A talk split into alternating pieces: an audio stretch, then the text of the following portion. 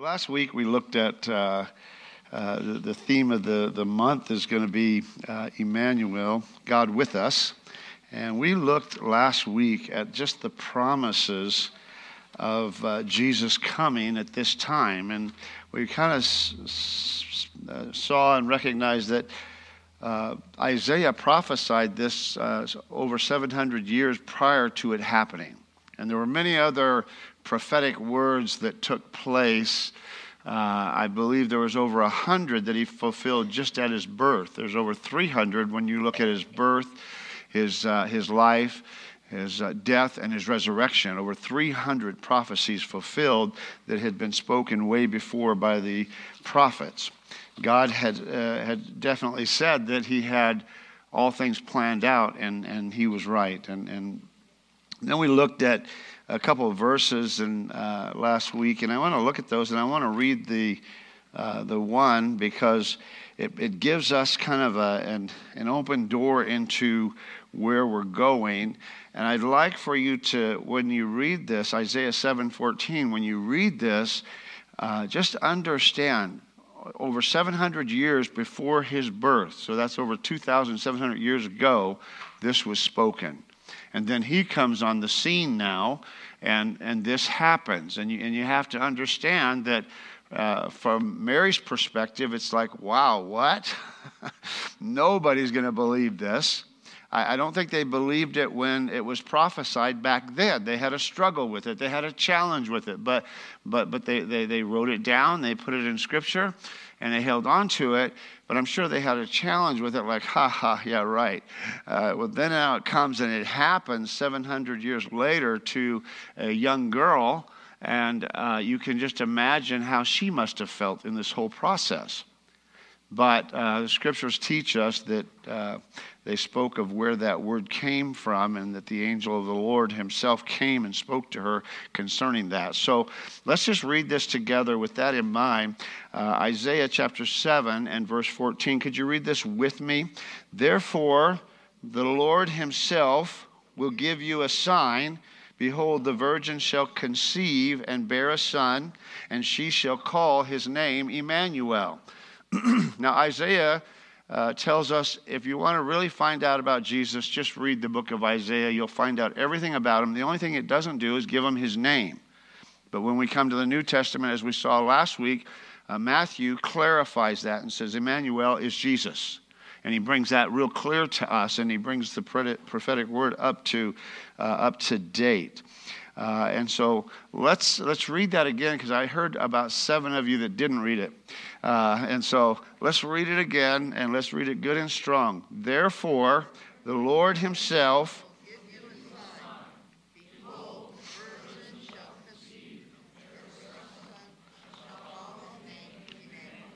Now, Father, I pray this morning that our hearts should be open, that the ability to share, Father, your heart, Lord, this morning would come through me, and that our hearts would receive it in uh, such a powerful way as it was written. You, uh, you, you prophesied this into the future, Father, that we would know and we would uh, be able to believe and step into this place with you uh, called a relationship, called, uh, called salvation. And so, God, I pray today, help our, uh, our hearts and minds be open and ready to hear in Jesus' name.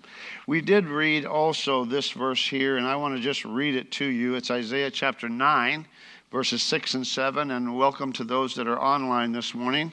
Um, we're glad you're with us. And uh, so, Isaiah chapter 9, verse 6 and 7, it says, For unto us a child is born, and unto us a son is given, and the government will be upon his shoulders, and his name will be called Wonderful, Counselor, Mighty God, Everlasting Father, Prince of Peace.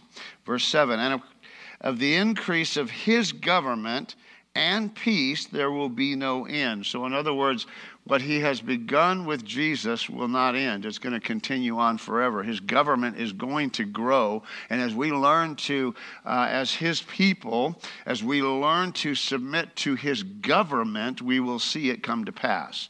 And I believe that with all of my heart. In verse 7 Of the increase of his government and peace, there will be no end upon the throne of David and over his kingdom uh, to order it and establish it with judgment and justice from that time forward, even forevermore. So he's telling us it's going to be. Um, a everlasting kingdom, an everlasting structure that he's building right here on earth. And then he closes that particular portion out with uh, the zeal of the Lord of hosts will perform this. So it's not dependent on me. It's dependent on him and what he's going to do with his words. The Bible says that not one of his words will fall to the ground and not happen.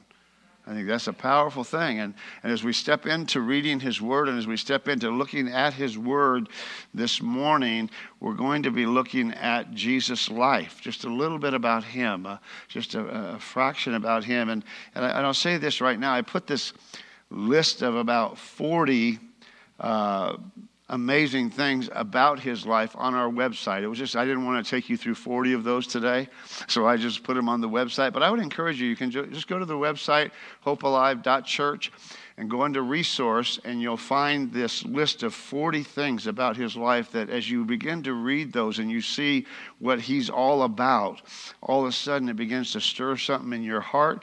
It'll stir up your faith because faith comes by hearing the word of God. Matthew chapter 1 uh, verses 18 to 23 says this It says, Now the birth of Jesus Christ was as follows. After his mother Mary was, Mary was betrothed to Joseph, before they came together, she was found with child of the Holy Spirit. And then Joseph, her husband, being a just man and not wanting to make a, her a public example, he was minded to put her away secretly. Or, in other words, in his head, as he heard this news, he's like, wow, what am I going to do? This is, this is wild news. I don't think I can handle this. And so, uh, I want you to see something here in just a moment about this particular passage. There's so much to be learned in the Word of God as you just read it slow and meditate on it. He all of a sudden begins to open things up, and now all of a sudden I can actually understand myself and some of my responses and some of my reactions based on these people that he drew out in time to display it for us. And so it says, okay, I got the he got the news, but then now he decided he started thinking, well, what am I going to do? Well, I don't want to hurt her. I'm going to just put her, I'm going to put her away quietly. I'm just going to step away and I'm going to run. And, and, and so he devised a plan for this thing. And, and, and it goes on, it says he didn't want to make a public example, uh, and he was minded to put her away secretly. But while he thought about this, while he thought about this, in other words, he got the news. He first started thinking about what he was going to do with this news and how he was going to handle it. But then he also was taking his time and he was pondering the matter and he was thinking about it. And what we find is oftentimes, how, how many have ever made a rash decision? you know, you just you, you, just do you just do sometimes, and you blow it. You know, uh, most of the time when you do that, and and yet because he thought this thing through, but he was also giving some time for the Holy Spirit to speak to him. It says in verse 20, But while he thought about these things, behold, an angel of the Lord will appear to him in a dream, saying, Joseph, son of David, don't be afraid. And you can only imagine what he was thinking, you know, the fear that would have struck his heart, thinking about the fact that this his, his, his engaged lady is now pregnant and what that's going to look like to everybody. And, and, and uh, how are you going to convince everybody that this wasn't, you know, hanky panky going on? And so, uh, so it, it, says the angel comes to him, the angel of the Lord comes to him and says, Now Don't be afraid. Take Mary for your wife. For that which is conceived in her is of the Holy Spirit. And she will bring forth a son, and you shall call his name Jesus, for he will save his people from their sins. So all of this was done. Remember, they didn't have the New Testament at this point, they only had the Old Testament. But he's now bringing this back up because Isaiah was a major prophet, very important prophet. All of this was done so that it might be fulfilled, which was spoken by the Lord through the prophet, saying, Behold, the virgin shall be with child, and he was going to bear a son and they shall call his name Emmanuel, which is translated God with us. Now, think about being in Joseph's shoes. And the reality of it was, of course, he was afraid. Of course, he started thinking, what am I going to do? He, wanted to come up with his own solution. And we do that often, don't we? We run into a predicament that seems like overwhelming, and we're like, what are we going to do? What are we going to do? And, and if we're not careful, we'll jump forward and do whatever we come up with and devise in our own mind.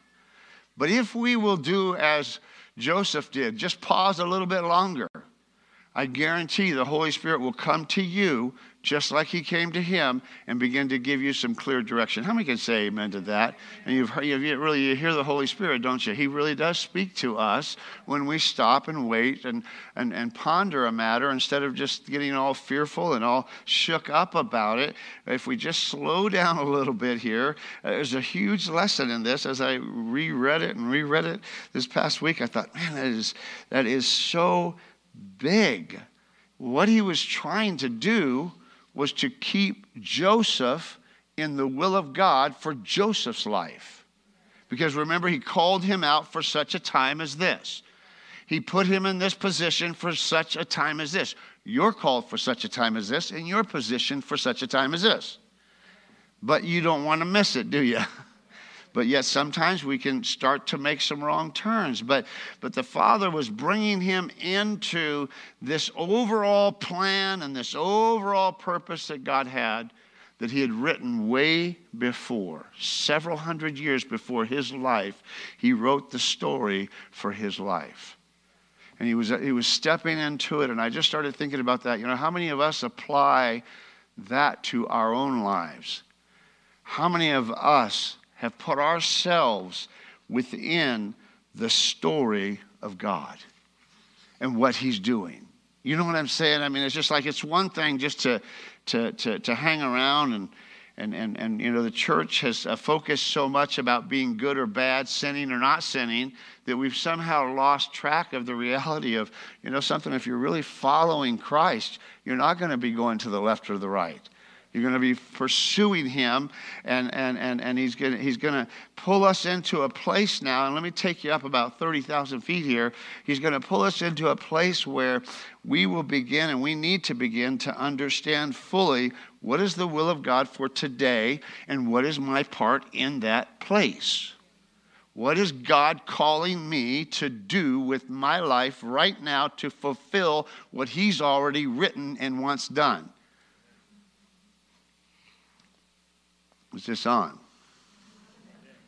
I mean, honestly, I mean, just to, to, to, take a step deeper into this thing, so many of us are just separate, separated from the fact that this is God's word for us, and the story's not complete. He's completing it now, and He's completing it through His people and that we could step forward and really maybe cause us to maybe dive a little bit deeper into the, the reality of just seeking his face so that we might have understanding. And with that understanding, we would then have new trust. And with new trust and faith, we would then see and hear what he wants us to do, and we would fulfill that. Who knows that you're not an Abraham? Who knows that you're not a Joseph or a Mary? Who knows that you're not a Noah? And God's trying to reel you into the reality of the story so that you might know it because He's already written you into it. Your name really is in this book. it is specifically in this book. And, and yet, so often, again, we just make little devotionals and we, we make things, you know, just real nice and, and comfy, and, and, and we make our prayer rooms real comfy, and, and we make everything that we do real comfy, and, and pretty soon we're not realizing that, wait a minute, God might be calling me to something that's not so comfy. But it's a part of His will, it's a part of His purpose. And there's not going to be anything better that you're going to hear when you get to heaven than, well done, good and faithful servant. You did what I needed you to do in your day. Because the story's not done. It's been prophesied what he wants to do. And we, we as we read, we begin to understand that, uh, wow, I, I, I, need to, I, I need to see, God, what, what, what do you want me to do in this story? What do you want me to spend my entire life on? And a lot of people don't want to do that. They don't want to give their entire life to God. They only want to have a part of God. They only want to get to heaven. But can I just say that we're, it's, it's much more than that? Somehow, it just seems like we have a tendency to layer things on top of things and not be able to see what's underneath it. Has anybody ever bought a piece of painted furniture only to take it home and strip it down and find out that it was a beautiful piece of wood underneath it. And you just you know you got rid of all the paint and you re- finished it and you restained it. And it's just this beautiful thing. What about maybe uh, pulling up carpet in an older house and finding these beautiful wood floors? And uh, man you think wow what in the world? Why would anybody cover that you know, well, but that's what we do. We do that, and we've done that easily in church. And, and I hope that we're not doing that with our holidays, especially this holiday. That we've not layered it over with, uh, with, with, uh, with trees and, and decor and gifts and shopping and busyness and stress and all of that to where we might be missing a very important aspect of this season. He gave feasts to Israel for a purpose. I don't think we're supposed to follow their purpose. They're, they're there. We're not, we're not Jewish and we're not living in that day. But he always designated days and times and seasons for things to be done. And I believe we have those too. And I think we have to make sure that we, uh, we, we are not too busy, we're not all wrapped up in the gifts, and we totally layer over that. So by the time Christmas is done, can I just say this because I am a parent? By the time Christmas is done, my kids really don't know the truth about what we really just celebrated. They just walk away with the excitement of the gifts that they got, not excited about the gift that they got through Jesus Christ, right? And, and, so we can just do that easily. And I just think it's God is trying to peel that back from the church. I just wrote down a few thoughts about how we've done this over the centuries with church. Remember when we used to, they used to have uh, we uh, not we they they used to have cathedrals and stained glass windows and big pews and all of that in churches. I mean, that was just a big thing, and, and, and, and that's the way they built them. What about when we moved into malls and barns and basements? just a little bit different, isn't it? Because we thought that was layered. And, and, and, and then we've seen robes and bells and smells and incense in church. Right? I mean, we have. That's what they did for many, many years.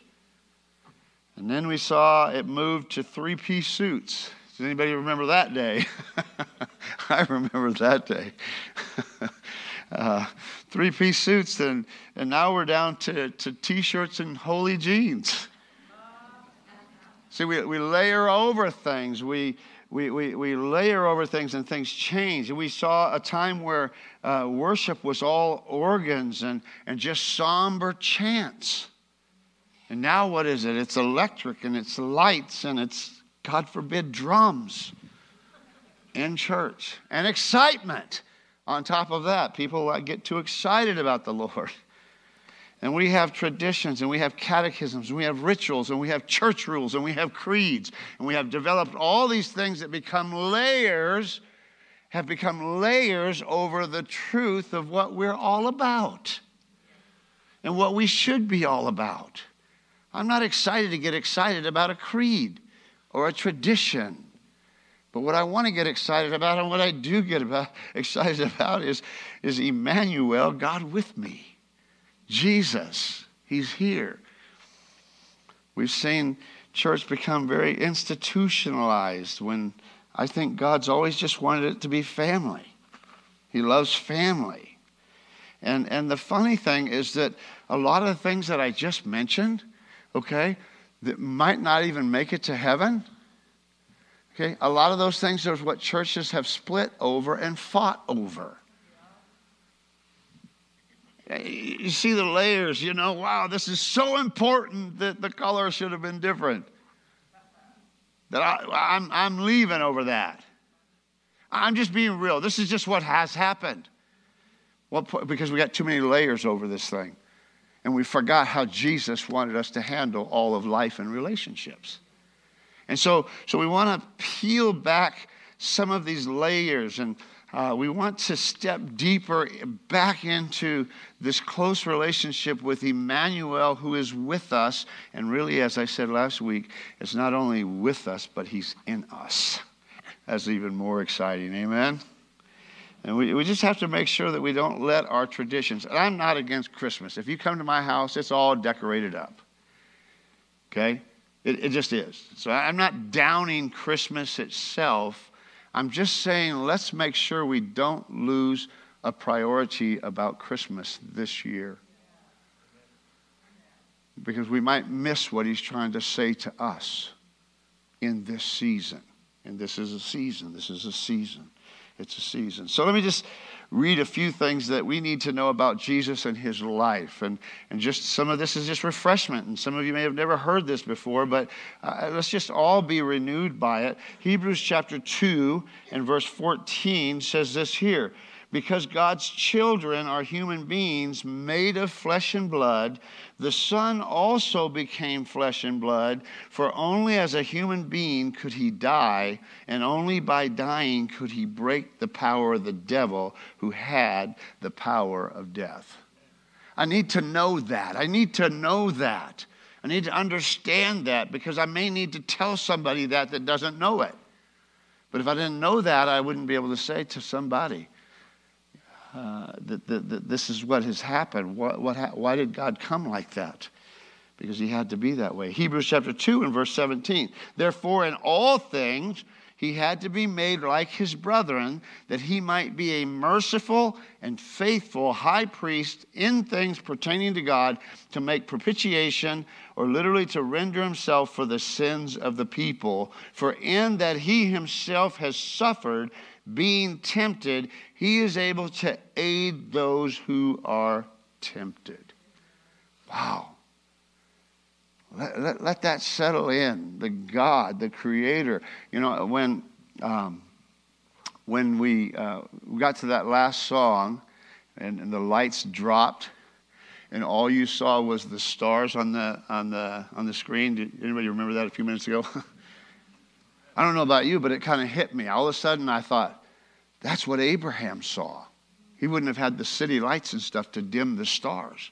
He would have seen something probably just like that. And God says, "Man, I'm going to give you. This is what I'm doing through you. Don't don't don't miss it. Stay engaged in your part in this, because I'm going to do this through you." And I think we, you know, it just it just hit me for whatever reason. Maybe I'm just emotional this morning. I don't know, but it just hit me. I'm like, "Wow, that is amazing." That is amazing. That's what he saw. Hebrews chapter 4 and verse 15, it says this here For we do not have a high priest who cannot sympathize with our weaknesses, but was at all points tempted as we are, yet without sin.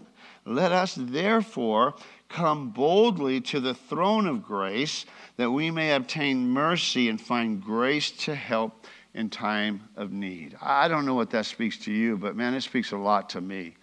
I'm just thinking, wow, God, again, in his love, decided, you know, maybe we wouldn't believe him if he just sat up on his grand old throne and never really came down. Maybe we'd have a hard time believing or understanding him.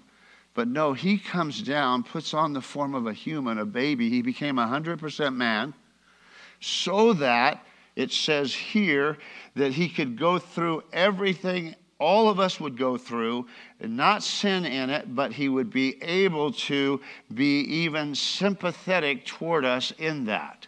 Now, by saying that, I'm not saying, okay, he's just going to justify all your sin. I'm not saying that at all. But what I am saying is he understands. He understands. He, he, he, he, has, he has dealt with physical pain. So he understands it when you have physical pain. He has dealt and felt emotional pain. So he understands it when you feel that. He has felt poverty, the Bible says. He became poor that you could become rich. He understands that. He's known rejection, hate, and mockery. He's felt the temptation and the power of it.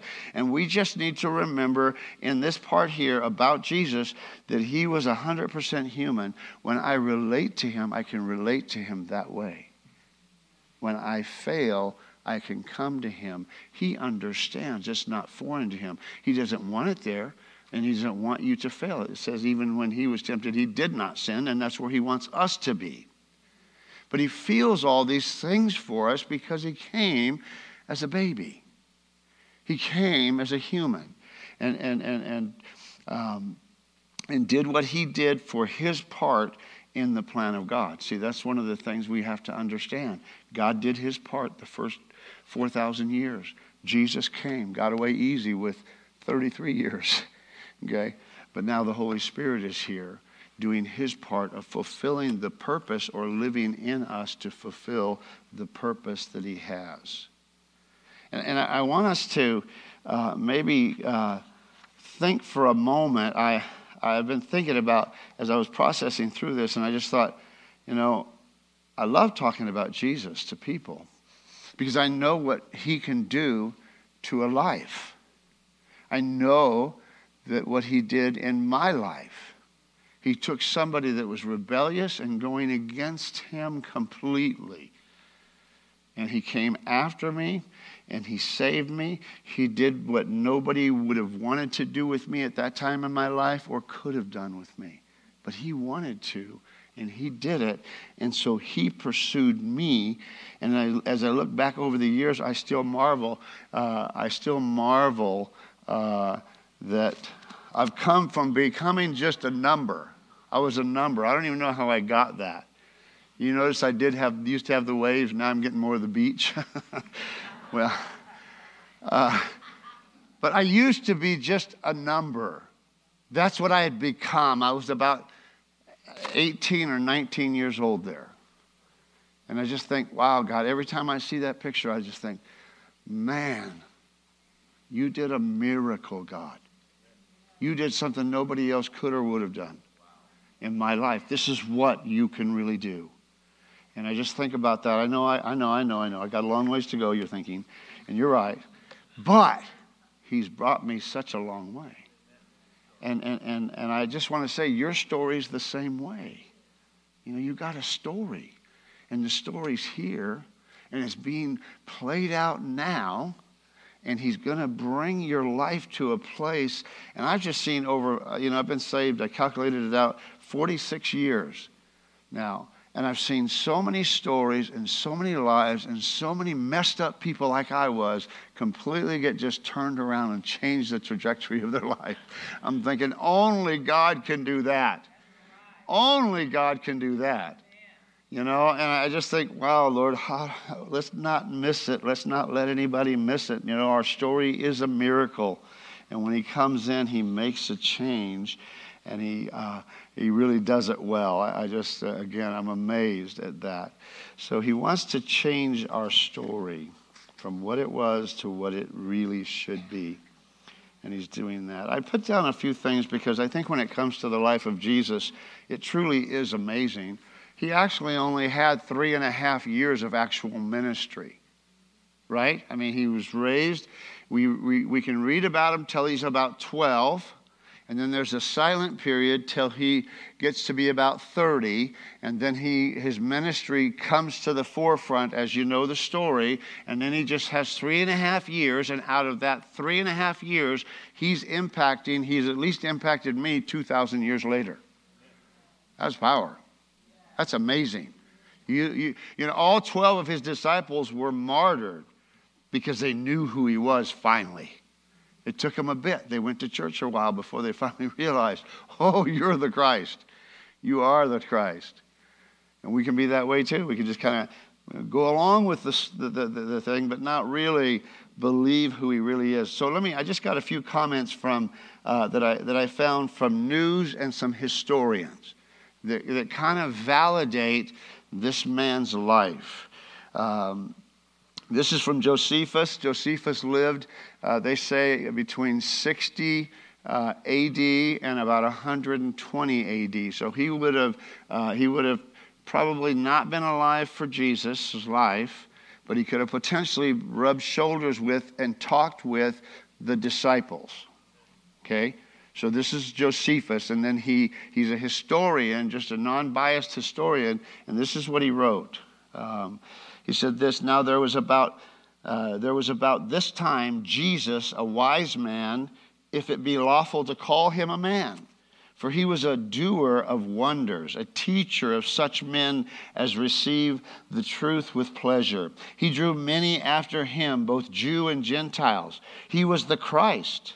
When Pilate, at the suggestion of the principal men among us, had condemned him to the cross, those that loved him at first did not forsake him. He appeared to them alive again the third day, as the divine prophets and had foretold, and these and then thousands other wonderful things about him and the tribe of Christians know so named from him and not extinct, extinct at this day. And those were Josephus, the Antiquities, uh, 1863 to 64, if you look that up. And he's a very famous, uh, well sought out uh, um, historian. Uh, if you can believe this, before cancel culture got here, okay, Time magazine actually said this that Jesus was called the most influential figure in history. That's Time magazine. Uh, another Yale professor uh, of history said this about Jesus. He said, regardless what anyone may personally think or believe about him, Jesus of Nazareth has been the dominant figure in history, and the history of the Western culture for almost 20 centuries. Uh, there's, there's another TV series uh, called Drive Through History. And he said this Among the influences that shaped Western civilizations, there's probably no story more significant than than the Jesus story. Even for religious skeptics, the historical influence of Jesus of Nazareth is a result of arguably the most influential life ever lived. And I'm just thinking you can just go through and you can just do your search and do your research, and you'll find that Jesus was an amazing person that had an amazing impact, and most of the people can't quite wrap their heads around the fact that he was only here uh, in his ministry for three and a half years. But yet he's more influential than anybody in history. And as, as you may know, the, the Bible, his word, has been on the top selling list for year after year after year. You, you just can't stop the power of God can't stop the influence of God.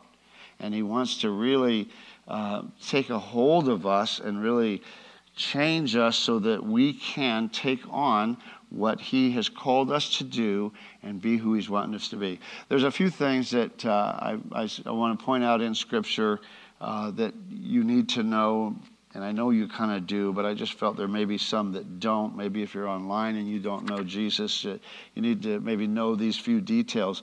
Jesus is the begotten and only Son of God.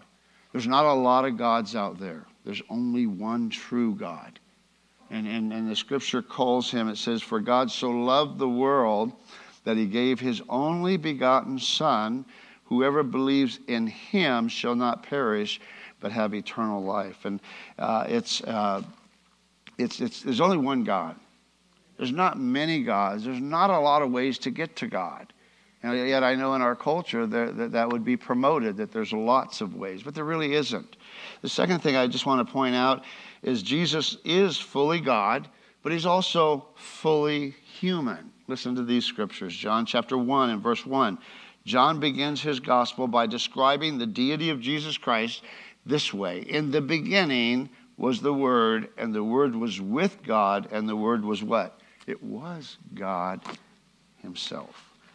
John 1.14, John also describes uh, the, the Word this way. And the Word became flesh and dwelt among us, and we saw His glory, the glory as of the only begotten from the Father, full of grace and truth. Colossians 2 9 uh, says this here For in him all the fullness of the deity dwells in bodily form. And so we see over and over the scripture speaks of Jesus being fully God, but also fully, uh, fully human. And then the last point I just want to point out here with just a couple of scriptures is that Jesus was, and, and this is important, Jesus is the visible image of God. So, as I research his life, as I follow his life, as I read the Gospels, and if you have a red letter edition, if I everything that's in red is everything that he said specifically. If I read that, I can begin to grasp how he lived and what his life was all about, so that, as Paul said, follow me as I follow Christ. I want to follow Christ. I want to follow Christ, and I need to understand who he is. Uh, Colossians or John chapter 14 and verse 9 said, He who has seen me has seen the Father. This is Jesus speaking. Colossians 1:15, he is the image of the invisible God, the firstborn of all creation. And so when we look at his life and we read about his life, it would be something for me anyway, is that it begins to drive me deeper into understanding this person through what is written about him because it's a living book, so he can still speak to me through his word. How many can say amen to that? He still does that. You, you read the word, the, re, the word reads you, and, and, and it begins to open up your understanding. See, if I don't understand that, I'm going to get bored with doing my devotional reading. And I'm going to find the shortest one possible. I saw something the other day one minute with the Lord. oh, my Lord, please. I hope you read it 60 times. You know, it's like one minute with the Lord. Where are you going to go with that? I don't know about you, but you're not going to go far. And we, we've just tried to condense everything for the American lifestyle, haven't we? Microwave Bible reading.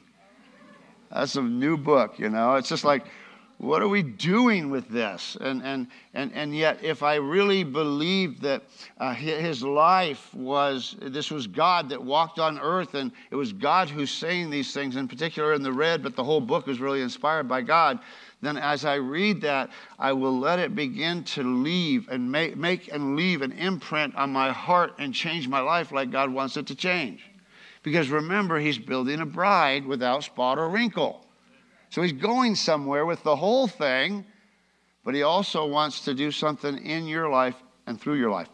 You might be an Abraham, you might be a Mary, you might be a Moses. You might be a Jacob. You might be an Isaac. You might be, you know, uh, who you are for God's purpose. But if you're not taking it serious, then you could just simply skate through your life, go to church,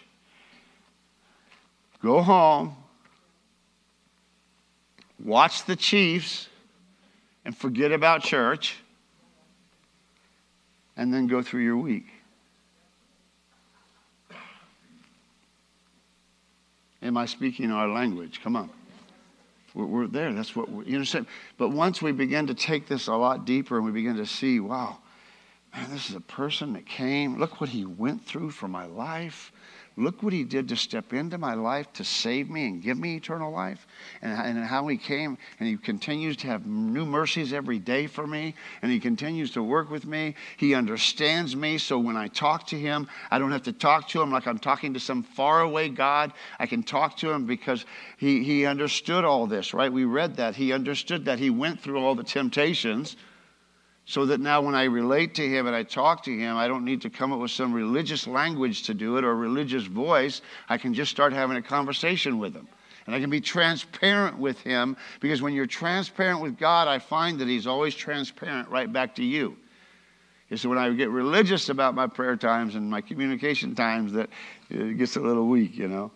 Um, but, but, but God, He's done so much for us. And as we celebrate this season and we celebrate His coming, I, I just think I, I don't want us to, uh, to miss what He's really done for us and step deeper into acknowledging Him over everything else you're going to do for Christmas.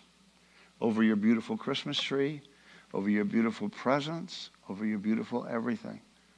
I want us to leave, especially if you have children, leave your children with the true understanding of what Christmas is all about. So hopefully at some point, if I can just say this, they're as excited about Jesus' Jesus' celebration through Christmas than they are about their gifts.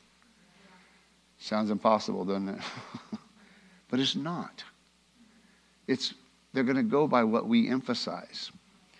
And, and, and, and, and, same with everybody else. So let me just wrap it up this morning with just a couple quick thoughts here, uh, because I think you can really tell what a person's about. What was Jesus' life really like by how he treated people? And, and, and, and so let me just give you a, a few quick things. Number one, because I think they apply to us today. Number one, he, he saw potential instead of perfection in you. He just saw potential.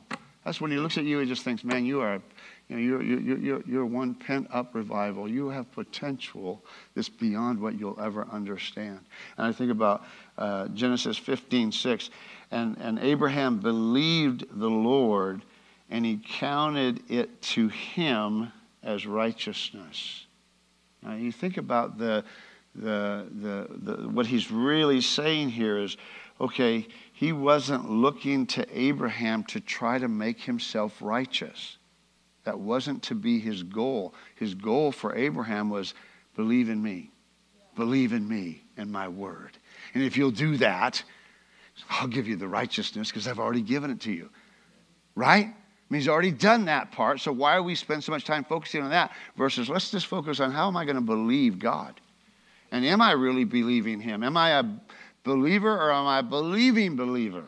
Am I really letting him touch my life? And number two, he, he forgave before even, uh, even we even sinned. He's already forgiven you. You think about Judas, might be the clearest example of that, isn't it?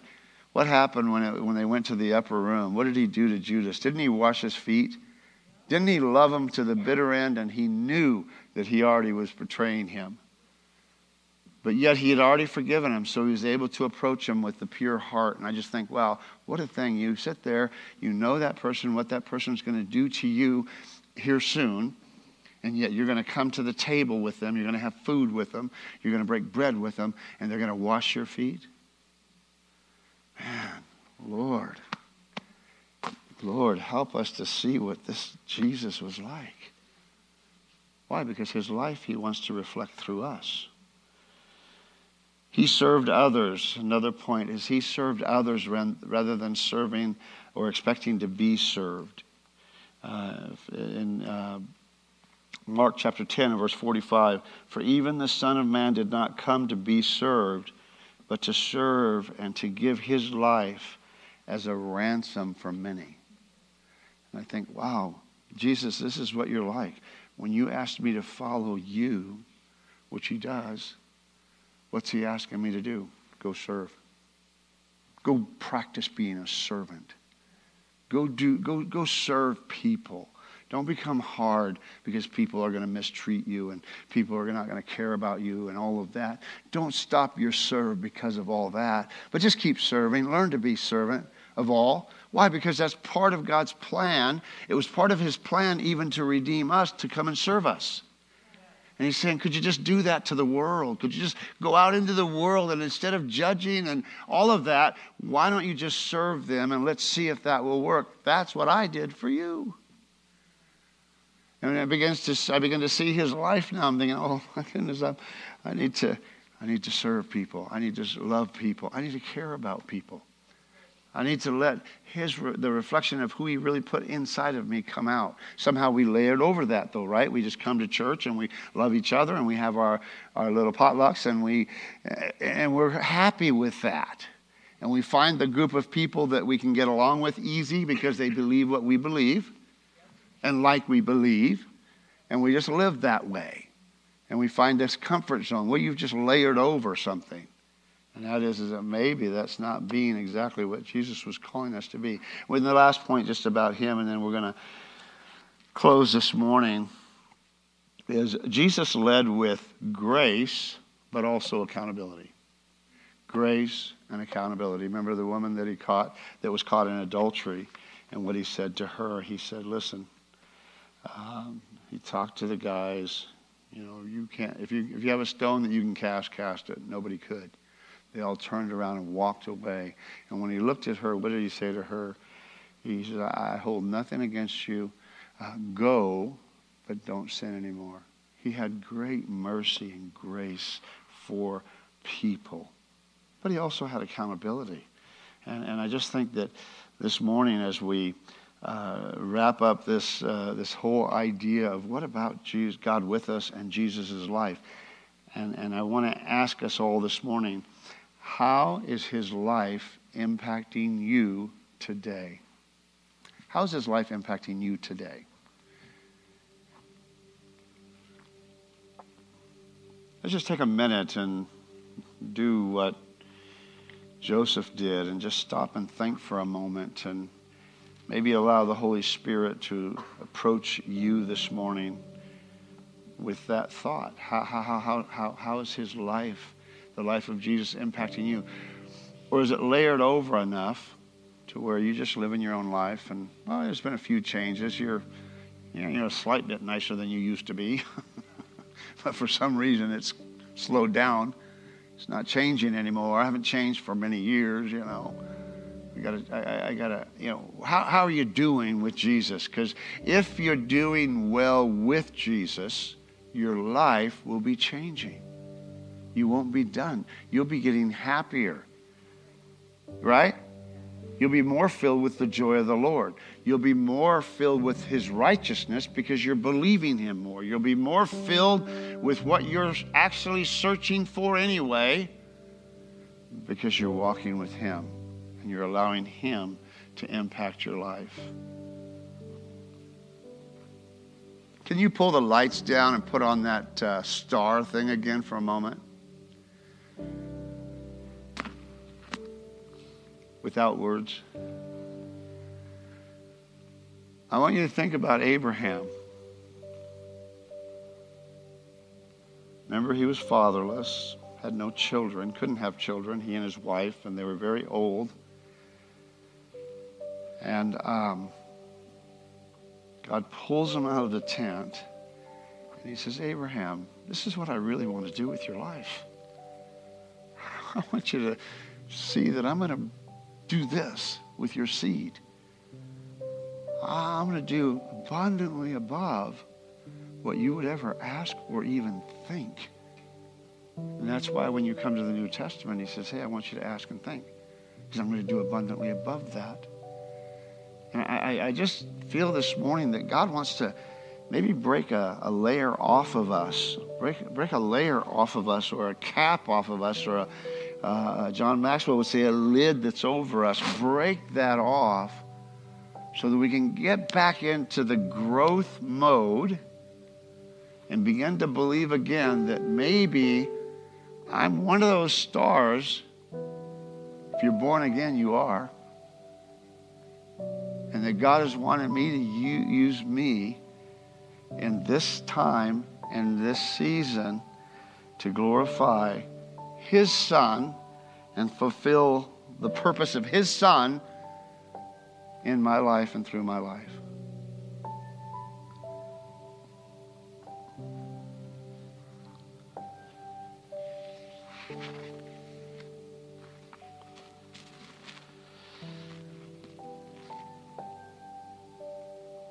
We have to know, I guess, that the uh, the life and gospel of Jesus Christ is both glorious and offensive. It's both glorious and offensive. When you step up to live your life for what He created you to live, live it as, you will find it will be offensive to people. But that's okay.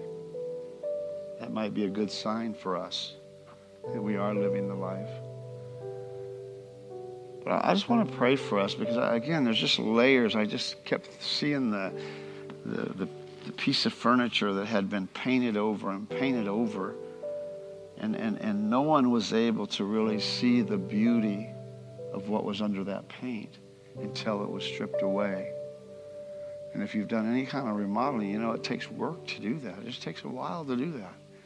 And for some of our lives, we may have gotten weary. I don't know what the Holy Spirit's saying to you, but may, maybe you're just weary of the change and you're you're weary of the journey and and if you are, it's because you've lost sight and hope for your part in it. And I just believe that this morning God wants to renew that inside of you. He wants you to, maybe some of you see it for the very first time, that you're a part of the story. And it's a beautiful story of redemption, but I have to step into it. And uh, all the people that we read about that step into it, glorious and a challenge. But let's just take a moment here and just listen to the Holy Spirit speak to you.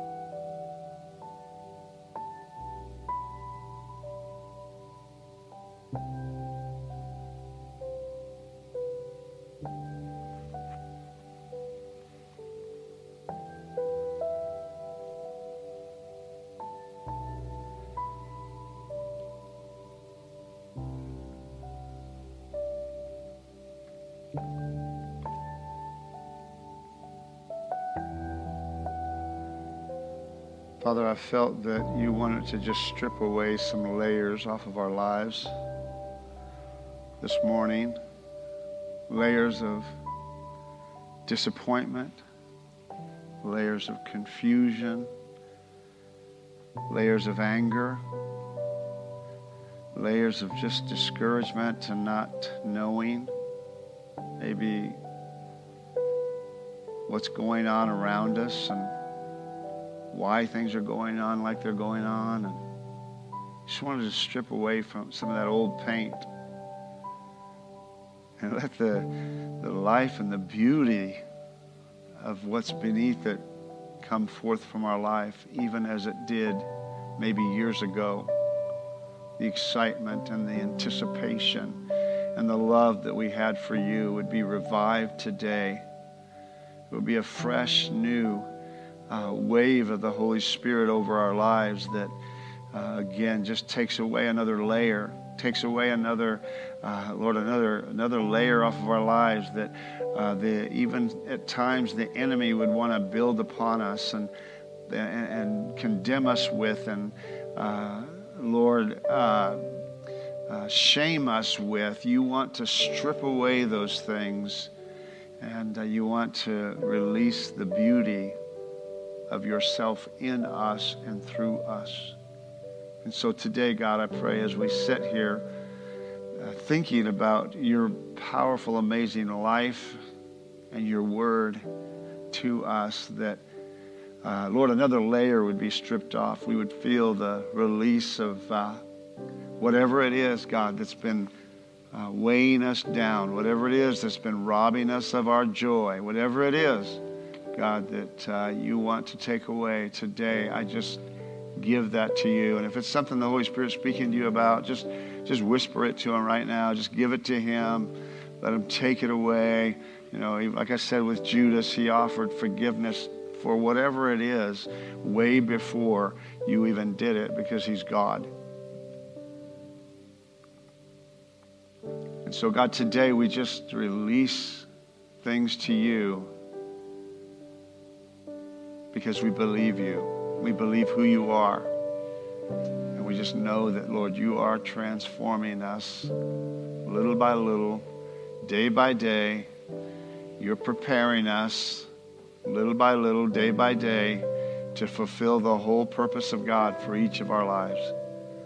Let us see ourselves as this one of the stars that you you have promised to Abraham, the man of faith that we might walk in it afresh. And we thank you, Father, for your goodness. Strip it away today, God. Strip it away today, God. Strip it away today, God. I release it today, God. I allow you to take it today, God. I, I no longer hold on to those things, God, that have uh, weighed my mind, my heart, and my spirit down.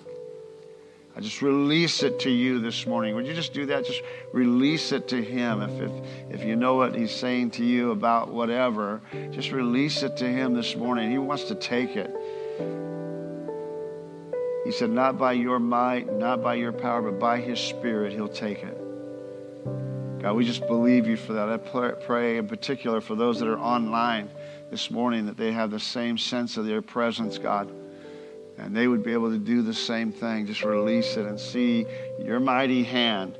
God, release your joy, uh, release your power and your might. And we thank you for that in Jesus' name. And all God's people said,